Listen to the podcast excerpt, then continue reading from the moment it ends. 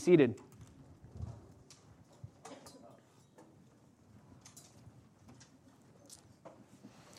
Well, go ahead and grab your Bibles and turn with me to Judges chapter 14. Judges chapter 14. Last week we began a month long study looking at the life of Samson. Absolutely incredible life.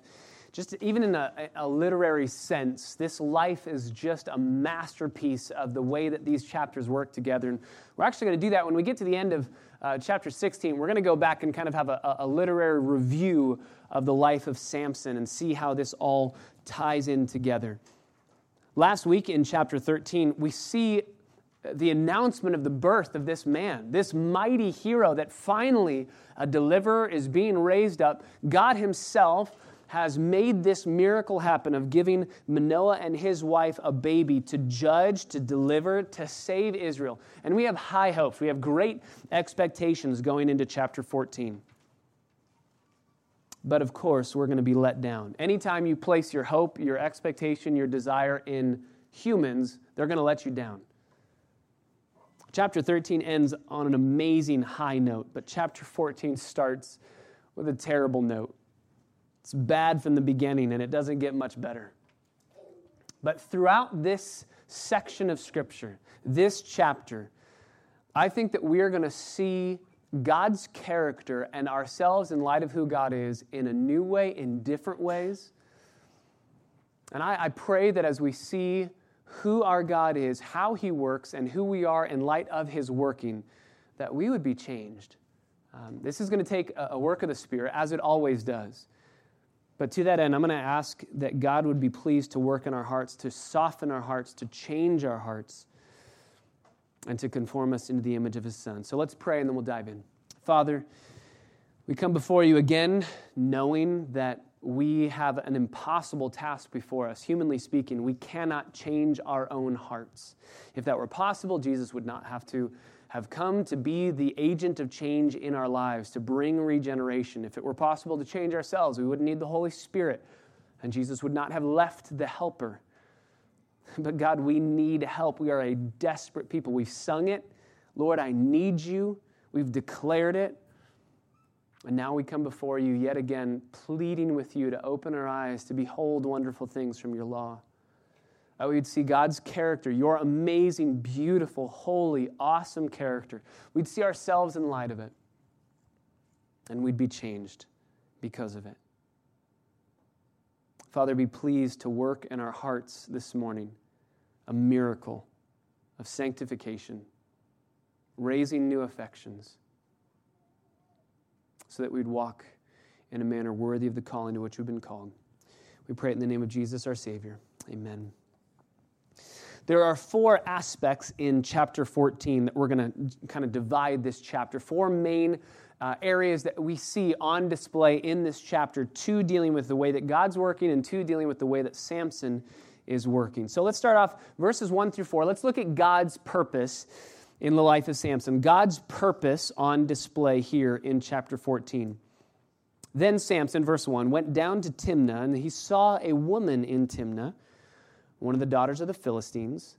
And he came back and he told his father and mother, I saw a woman in Timnah, one of the daughters of the Philistines. Now, therefore, get her for me as a wife. In Hebrew, the emphasis is stacked on that word woman.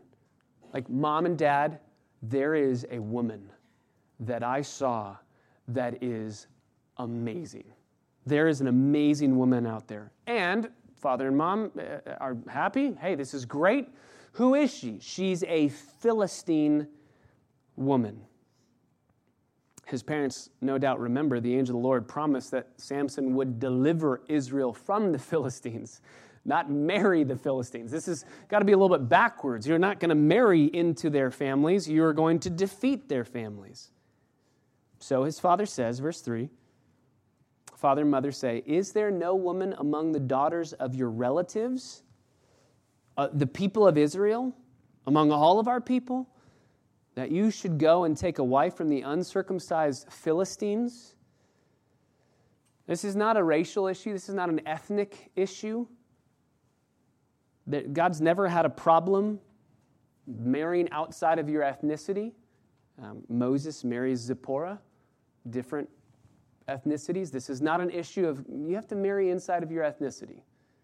And uh, unfortunately, the church did a terrible job of that through the age of the civil rights movement of saying, well, I think the Bible might say, no, no, no. The Bible does not say that you can only marry inside of your ethnicity. And this verse is not saying, come on, marry inside of your ethnic group. No.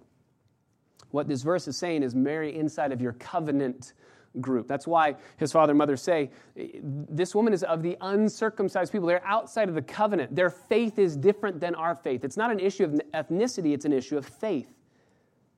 2 Corinthians chapter 6 verses 14 through 16. You know that passage. Don't be unequally yoked with unbelievers. Don't be in a partnership that is intimate, whether marriage or whether uh, any other form of a, a deep bond where they are your greatest companion, your greatest friend. That bond should not be there. If you claim to be a believer, do not have that bond with anybody that is an unbeliever. Or James 4, we're going to get to this in our Bible studies. James chapter 4, verse 4. Uh, anybody who makes himself a friend of the world makes himself an enemy of God. If you befriend the world, you are an enemy of God. Now, of course, we have to be in the world, but not of the world. We're in the world to, to speak to the world, to plead with the world, to repent, but you don't join forces with the world. Those two verses are great. 2 Corinthians chapter 6 and James 4 are great in speaking of the issue of marrying a non believer. But I actually think one of the best passages, very obscure, I, I heard it in a sermon by uh, a pastor a while ago, and it just stood out to me that I had never seen this in this verse. 1 John chapter 3, verse 1. You know this verse.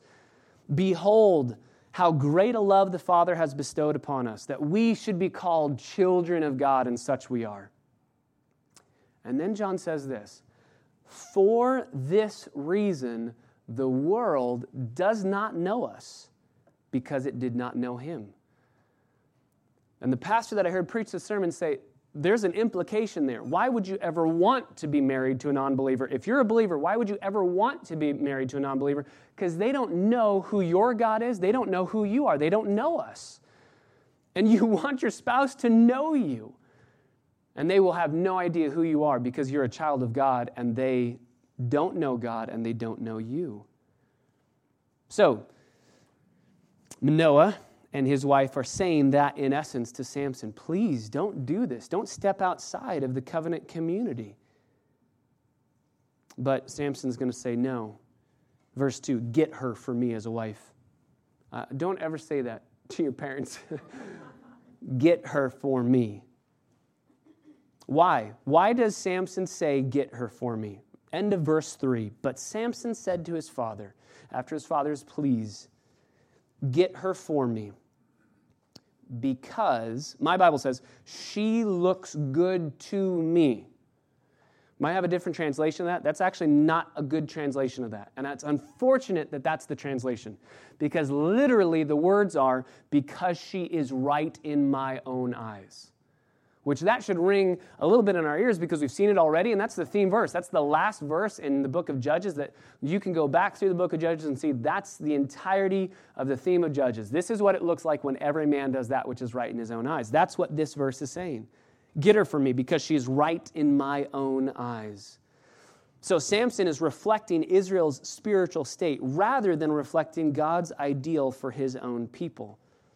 And Samson's life, you know how it ends, you know it's a tragic story. His life illustrates what happens when you do what is right in your own eyes. Whenever you think of Samson, and if you're like me, way too harsh and critical and judgmental, and you hear the word Samson, you think, man, what a loser. That guy was just an idiot. His story, his life is on display in the scriptures to warn you and me this is what it looks like if you live doing that which is right in your own eyes. This is what it looks like. This, remember Samson's end? I mean, how incredibly poetic that Samson's end is that his eyes are going to be gouged out. You live according to those, you're going to die according to those. It's an amazing account. So, get her for me. I want her. She's right for me. I want her.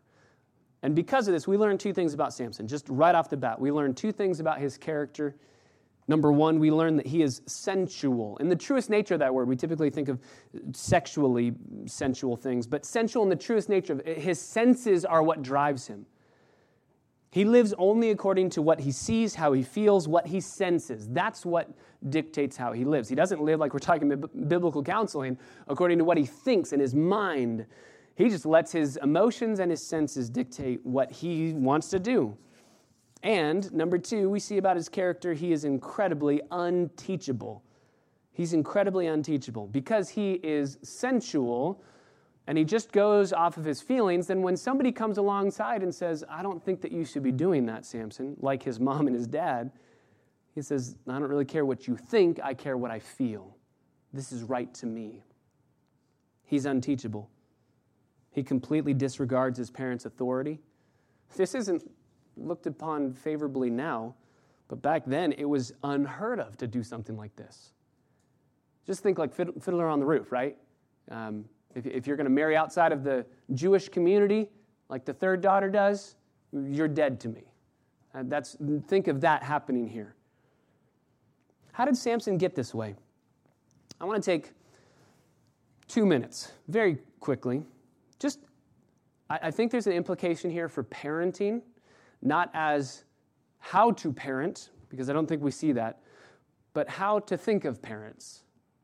Um, again, if you're anything like me, you look and you go, come on, Manoah and Manoah's wife, because she's not named. We need a name. But Manoah and Manoah's wife, what are you doing? How did, how did Samson get this way? Surely they must have done something. But I want to caution, first and foremost, my own heart and I, if you read the Bible the way that I'm reading the Bible and you have that knee jerk reaction, please let's be cautious and tread lightly here. Yes, parents need to teach their kids that God loves them, that they need God, that God is holy, that they will go to hell apart from the finished work of Jesus Christ being added into their account. We need to teach that to our kids and we need to model that to our kids. One of the biggest um, most dangerous and damaging things in the life of our kids is when they see us say something and then model the exact opposite, especially from nominal Christians that claim the name of Christ but then live completely differently than the gospel would tell us to. So we need to teach our kids that. Does this necessarily mean that Samson's parents, because of how Samson has turned out in this passage, that Samson's parents didn't do this? And the answer is not at all. You cannot make that statement that, well, because of where Samson's at, his parents must have messed up. You can't make that statement. Ezekiel chapter 18, verse 5 every single person has individual responsibility. Your sins, you will be judged for. Your parents' sins, they will be judged for, and you will not be judged for your parents' sins, and your parents will not be judged for your sins. Your parents' faith cannot get you into heaven, and your faith will not get your kids into heaven. So, a caution against seeing Samson as a demonstration of Samson's parents being bad parents. And you might have Proverbs chapter 22 in your mind, right? Train up a child in the way he should go, and in the end he won't depart from it. What about that? That's not a, a promise, it's a proverb. It's a principle. This is how life usually works, but not always. In fact, if you go throughout the Old Testament and you look at a righteous king and how many righteous sons they had, most of them turn out to be wicked. And you look at wicked kings like Manasseh, terrible kings, and then you see their kids, they're awesome. Why is that? It's because of the grace of God. So, a caution against just jumping right in and saying, Come on, Samson's parents, do more, be better. Why have you failed him?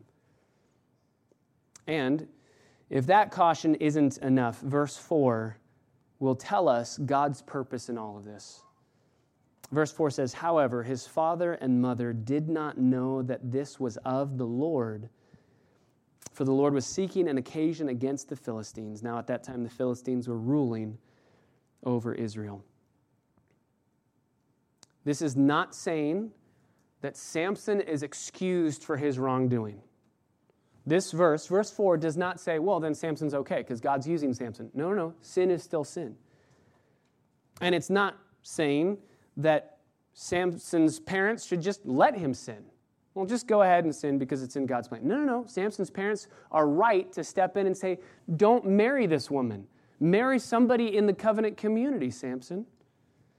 But what this verse is telling us is that neither Samson's foolishness or stubbornness is going to prevent God from accomplishing his design and plan. Samson was raised up to deliver Israel from the Philistines. He can do that either through his righteousness or he can do that through his sinfulness, but God's going to make it happen through Samson. He's going to make it happen. This is where we're going to jump a little bit into the deep end of the theological pool because you can see God is working through sin. All that is a part of God's providence is not necessarily always pleasing to Him. All that is a part of God's providence is not necessarily always pleasing to Him.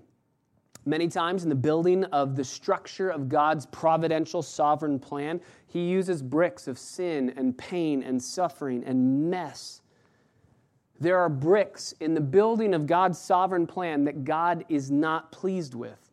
Sin never pleases God, but God can always be glorified even in those moments. One of the best books that I could recommend to you on this topic, it's very short, but it's very, very deep, is a book by John Piper called Spectacular Sins How Sin, even as a displeasing thing to God, can still bring him glory. And this text should give us amazing hope for God's people. Frequently, all that we can see in our lives is the sin, the pain, the mess, the suffering. It's all that dominates the scene. But God's working in it, God's working through it. And our greatest comfort is hidden in what we don't know and can't see. Samson's parents didn't know that God was going to use this for his purposes. They couldn't see that. They probably thought, Samson, you're going to destroy God's plan. And here, verse 4 tells us no, God's still working. No one can deny that watching your child do something that's offensive to God or even walking away from God entirely is anything but devastating. But don't ever forget verse 4. We don't know what God is doing entirely, and what we don't know may prove to be our greatest comfort. Just think about Job. He didn't know what was going on behind the scenes. We were involved in that secret, right? We were involved in what was happening, but he didn't know. He just saw life was awful. But now that he knows, now in heaven, Job is probably seeing us even talking about him as comfort and saying, oh, it was all worth it. It was all worth it. I, I didn't know, but it was written down. I didn't know it was happening. I didn't know God's plan, but now it makes sense and it was worth it. Same thing here for Manoah and his wife. Same thing for us as well. God's doing something in and through the sin that is going on around us.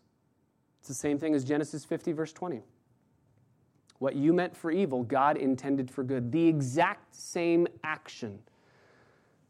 What did Joseph's brothers intend for evil? Many of them wanted to kill him, they hated him.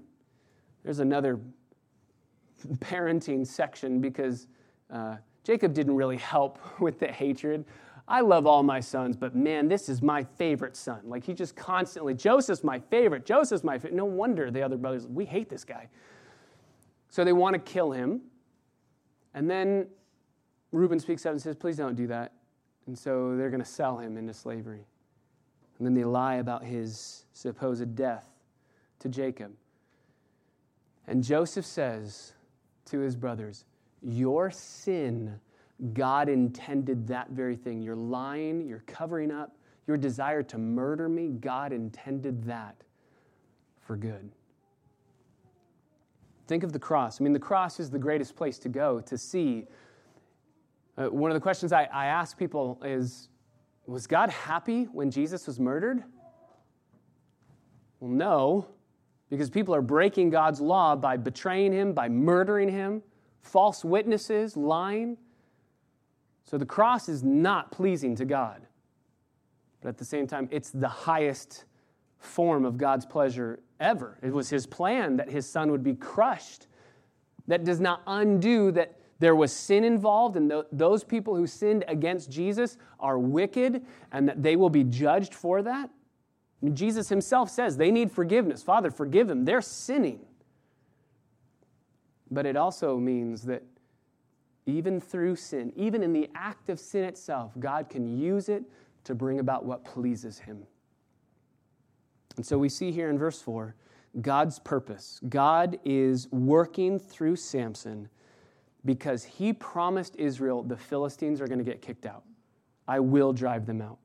And I'm going to use Samson to do, to do that, whether it's in righteousness or whether he's a wicked sinner, I'm still going to use him. So we see God's purpose in verses 1 through 4. Now let's look at Samson's strength in verses 5 through 9. Then Samson went down to Timnah with his father and his mother. So I just said, don't judge his parents. I think you can judge him here. I think that they should not have gone with Samson. Um, I think that they should have said, uh, the two A's, my wife and I always talk about two A's with our kids and with anybody. We will always accept you. We will always love and accept you, but that doesn't mean we don't approve of some of the things that you're doing. And I think his parents should have said that. Hey, look, when you come back, we will love you, we will always accept you, but we cannot be complicit in what you're doing. We cannot, we do not approve of what you're doing, and we can't be involved in it. And in fact, I think we can prove that that's true, that they shouldn't have gone with him, because as they go with him, they're going to be involved in sin because of what Samson's going to bring them into. We'll see it in just a, a few minutes. So, they go down to Timnah, and behold, a young lion came roaring towards Samson. And the Spirit of the Lord came upon him. This is the first time that we see the Spirit of the Lord doing something through him. We saw that the Spirit of the Lord had moved in him and was working in him in verse 25, stirring in him uh, 25 of, of chapter 13. But this is the first time that we see the Spirit of the Lord actually accomplishing something through him in a physical way. So he comes upon him mightily, so that he tears this lion. And I love this, as one tears a young goat. Um, for a, a, a, simile, an analogy, a metaphor to work, it has to be understood by all people, right? If I were to say Samson's as strong as like the Hulk, we all go, oh, yeah, that makes sense. So apparently, back in this day, there's a lot of young goats that are just being torn constantly because the writer goes, you know, just like you tear a young goat. So Samson tears this lion as somebody would tear a young goat. He didn't have anything in his hand, just rips this lion apart. But he doesn't tell his, his dad or his mom what he had done. What's, what's happening here?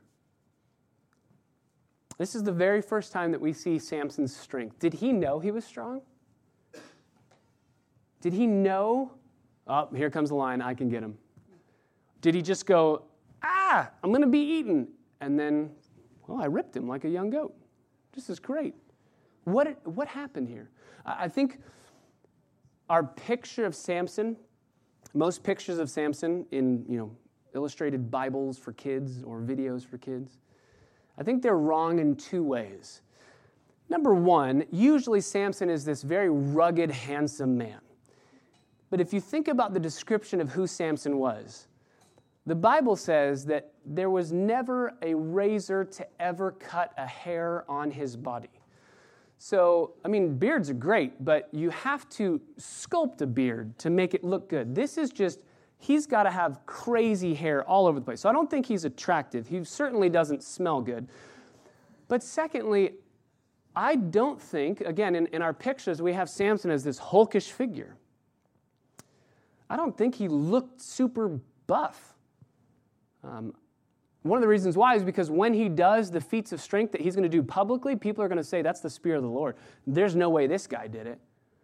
If he's super buff, they're going to say, well, of course he did that because he's been working out. Look at him. So I think that Samson probably looked like me. I mean, I know that you think that I work out seven hours a day, but Samson probably looked like me. And so I think Samson's walking to Timnah in his sin, saying, I want what I want. And a lion jumps out, and he thinks, I'm going to die. And the Spirit says, No, you're not, because I'm using you. You can't die until I finish using you, and rips this lion apart. What must he have thought when he finished doing that? if it was me, I would have said, I need to tell the whole world what I just did. This is amazing. Instagram, instantly, I need to tell everyone, look at this. But he doesn't tell anyone. He does not tell his mom and his dad. Why? Why doesn't he tell his parents? Because he's touched an unclean animal, he's touched something that was unclean. And he's broken his Nazarite vow. I think there's some aspect of shame and guilt, and oh, what are my parents going to think?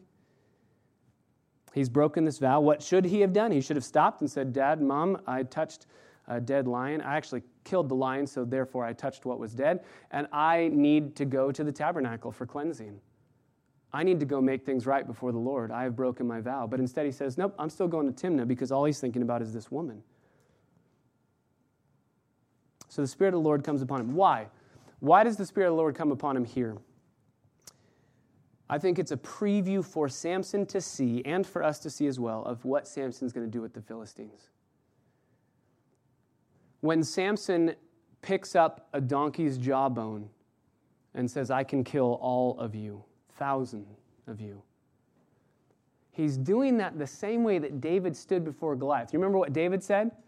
Goliath, I know I can destroy you because God has given me power to destroy lions and tigers. I, I know that I can do this. There's a preview of strength, and therefore I'm relying on God's faithfulness in the past, knowing that He'll be faithful in the future. I think that's what God's doing here through Samson. God does this through all of us and in our lives all the time. It's not going to be a roaring lion. I don't expect to walk out of here and see a lion and go, ah, and rip it apart and then think, wow, God's been faithful. But God is faithful to you and to me every day, and we see it, and we can trust that He will be faithful and be trustworthy in the future because of the previews of His trustworthiness in the past. So, he says, not telling mom and dad, I'm going to Timnah. He talks to the woman, verse 7. She looked good to Samson again. Uh, my Bible says, looked good.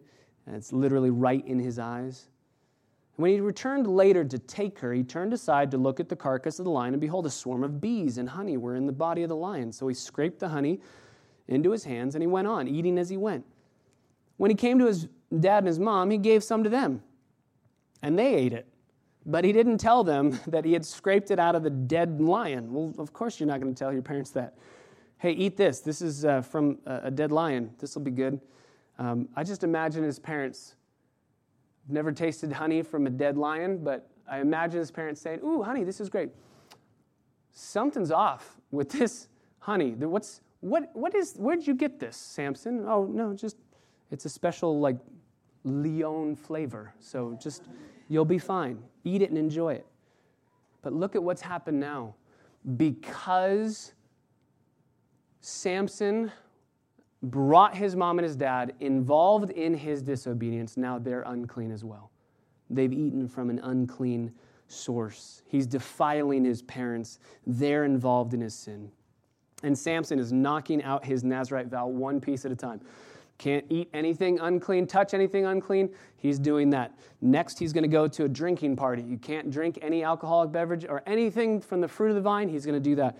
Um, then he's going to have his hair cut off in a couple of weeks by Delilah. So he's just going through knocking down every aspect of his Nazarite vow. So he gives the honey to his parents, doesn't say anything, and they keep going. So we see Samson's strength on display physically. But number three, let's look at Samson's weakness.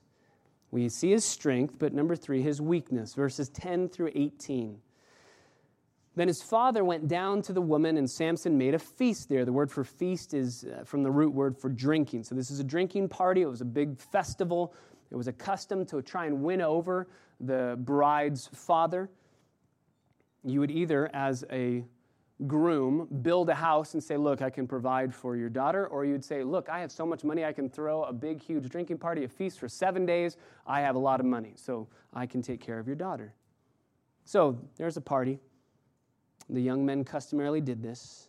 Verse 11 When they saw him, they brought 30 companions to be with him, 30 Philistines to come hang out at this party. What are the 30 Philistines doing at this party? They hate Israel, they own Israel, and they're using Israel. And so these Philistines are simply saying, We're going to plunder you. You're going to set up a party, lavish party. We're just going to plunder it all. We're going to take over and enjoy all of it. Samson doesn't really like that. So, verse 12, he says, Let me give you a riddle. I'm going to propound a riddle to you. Apparently, in those days, you know, there weren't board games or videos to watch, so let's just talk about riddles. So they start throwing out riddles. You tell it to me, tell me the meaning within seven days of the feast, and find it out, and I will give you 30 linen wraps and 30 changes of clothes. So basically, for uh, our day and age, that would be 30 pieces of underwear and 30 suits. So I'm going to give you a lot if you figure this riddle out. But, verse 13, if you're unable to tell me, then you give me 30 linen wraps and 30 changes of clothes. This is an expensive proposition. Um, if Samson were to lose, he would have to give each person new underwear and a new suit. But if Samson wins, he's set for life. He doesn't have to do much more shopping in his life. So he says, Here's the riddle Out of the eater came something to eat, and out of the strong came something sweet. I love that because in Hebrew it actually does rhyme. Uh, the words sound the same at the end. So I love that it keeps the, the phonic sounds, the rhyme scheme of that. And they can't tell the riddle in three days. They're starting to worry. It's been three days. We don't know what this riddle is. Now, again, how cool for us. We're on the outside looking in. We know what this riddle is. We know the secret. We know what's going on. But they don't. And they start to get scared. And on the third day or the fourth day, in verse 15, when they start to get terrified, they go to Samson's wife. They figure out, we don't know what this riddle is. We don't want to lose money. So we'll go to Samson's wife, who is a Philistine woman. She's one of us. And they go to her and they say this Entice your husband so that he will tell us the riddle. Or we will burn you and your father's house with fire. Literally in, in, Hebrew, we will burn you and your father in your house with fire. So your house is going to come down upon you. We're going to kill you. So we're introduced to the Philistines. They're not nice people. They're fine to do this over 30 pieces of clothing. Literally, for each man, one person just grab underwear and a suit and give it to Samson. But that's too much. They don't want to be plundered by Samson, they want to do the plundering. So they say, What have you done? Have you, have you invited us to this party to impoverish us? The irony of that statement. We actually came here to impoverish Samson, and now you've come here, you've invited us here to impoverish us. You're taking all of our money. So, they say, Tell us. Obviously, foreshadowing of what's going to happen with Delilah, right? Tell your husband to tell us. Get the, the meaning of what's going on here. Tell us the answer. So, Samson's wife wept before him, verse 16, and said, You only hate me. You don't love me. You've propounded a riddle to the sons of my people and have not told it to me. And he says, Man, I, I haven't even told it to my parents. I, I haven't told anybody. Woman, get off. Like, stop this. This is what's happening. He's, Samson does not find good women. He, he's always going after terrible women. And so he says, Stop this. But she weeps and weeps, verse 17, for seven days while the whole feast lasts. And on the seventh day, he finally says, Fine, I'll tell you, because she pressed him so hard, literally wore him out to the point of exhaustion. I'm done, like enough, whatever. And he caves. So he tells her. So the men of the city said to him on the seventh day, I like this, before the sun went down. They know the answer to this. They got it on the fourth day, but they're waiting until the sun goes down. Samson's thinking, ah, I won. And right before the sun goes down, they say, oh, by the way, we know the answer. What's sweeter than honey and what's stronger than a lion? And Samson says to them, My Bible says, if you had not plowed with my heifer, you would not have found out my riddle. Now, the heifer here is his wife, so this marriage is off to a great start because calling people heifer, weeping, saying, I need to get my way. My, my favorite rendering of this, because this also in the Hebrew, this riddle, this, uh, this saying was uh, in a rhyme scheme format. So um, I really enjoy, uh, there's a, a translation of this that says, If you hadn't plowed with my young cow, you wouldn't know my riddle now. I like that rhyme scheme. So, honey, you're a heifer to me. Samson's sleeping on the couch tonight. And the Spirit of the Lord came upon him mightily. And he went down to Ashkelon and he kills 30 of them, takes their spoil, and gave the changes of clothes to those who had told the riddle. So they get the riddle's answer from Samson's wife, and they say, We know the answer. You lose the bet. Give us clothes. This is Samson's weakness on display. And we're going to see this weakness over and over. A very worrisome weakness in the life of Samson, a very strong weakness. He is infatuated with women. How strong the pull of quote unquote love for a woman. I think there's probably just gets down to sexual desire for Samson, but how strong, we see this constantly in the Bible. Remember, Jacob goes to Laban and says to Laban, I have met this woman, Rachel. She's your daughter. She is gorgeous. And I want to be with her for the rest of my life. If I work for you for however long you want me to work for you, will you give her to me? And Laban never says, Yes, I will. He says, uh, Maybe it would be better to give her to you than to other people. But all Jacob hears is, yeah, deal.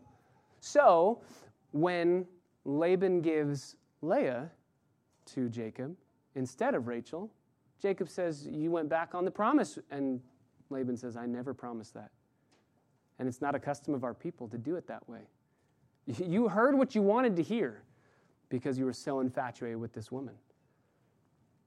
Truly, Proverbs verse uh, chapter 6 verse 26 Proverbs 6:26 is so true in our lives that the one who chases after the immoral woman is reduced to a loaf of bread.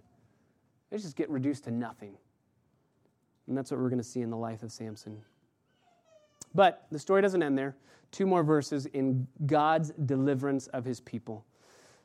We've seen God's purpose, we've seen Samson's strength, we've seen Samson's weakness, and now we finally see God's deliverance. This is verses 19 and 20 and finishes out the chapter. He kills these 30 people and he takes their clothes, these Philistines from Ashkelon, takes their clothes back and hands them to these men. Now, I'm sure that he did not go to the laundromat to clean these clothes. So, bloodied, messed up, throws them down at the, these 30 men and said, Fine, here. And they're probably looking, going, Where did you get these? What, what happened? He brings the clothes back. And in the process, verse 20, Samson's wife was given to his companion. That's just literally best man, the person who was there supporting him, who had been his friend. What a, what a trade. Samson says, I hate what you have done to me, wife. And now I have to go and I have to get all of these clothing, uh, bring them back. So instead of saying, I'll just pay, I'll just pay to get these clothes to these people I lost, even though you kind of did this to me, I'll pay. No, he, he wants to trade his wife for not having to pay for these uh, sets of clothing. So he says, Fine, I, I'm done with this woman. But if we're honest, verse 19, there's something in verse 19 that's a bit of a struggle for us. The Lord, the Spirit of the Lord, came upon Samson mightily, and he went down to Ashkelon and killed 30 Philistines. I don't think he did this in righteous anger, like we talked about last week in Sunday school. It's not an example that Jeff Calkins would have given us of righteous anger. This is just a bad temper. And yet God's working, God's using it, God's rushing upon him to do this. There's two issues here that I see that, I, that concern me. One, I look and I see Samson's anger is wrong, and that's a correct statement. God's going to use it. How does that work? God's using his wrongdoing. But number two, If you're anything like me, you read this and you think 30 Philistines just killed in Ashkelon, just like that. What did they do to deserve that? It's not the 30 people that were making the bet in the first place. Would have seemed a little bit more reasonable, but these are just 30 no name people. Surely they're innocent, right? And that's an incorrect statement. So Samson's anger is wrong. That's a correct statement. But saying the Philistines are innocent, that's not correct. We've already just seen that the Philistine people are a very terrifyingly evil and wicked people when they say, hey, there's this, this riddle is happening, and we're going to have to pay for a suit. We're going to kill you and your dad and burn your house down. Like, those, that doesn't seem equal to me. And yet, this is normal for Philistine culture.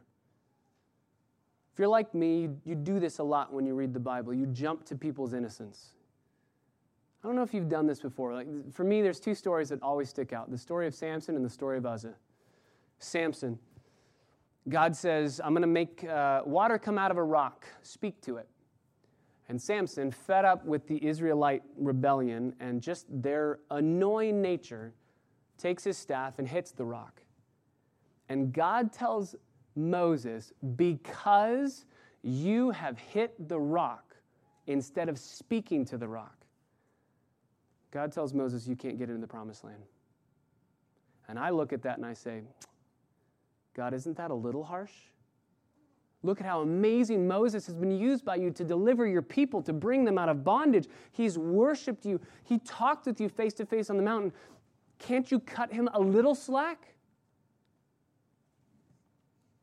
I look at Moses and I overestimate his righteousness. God's cutting him slack by not killing him on the spot for disobeying. Uzzah is another one.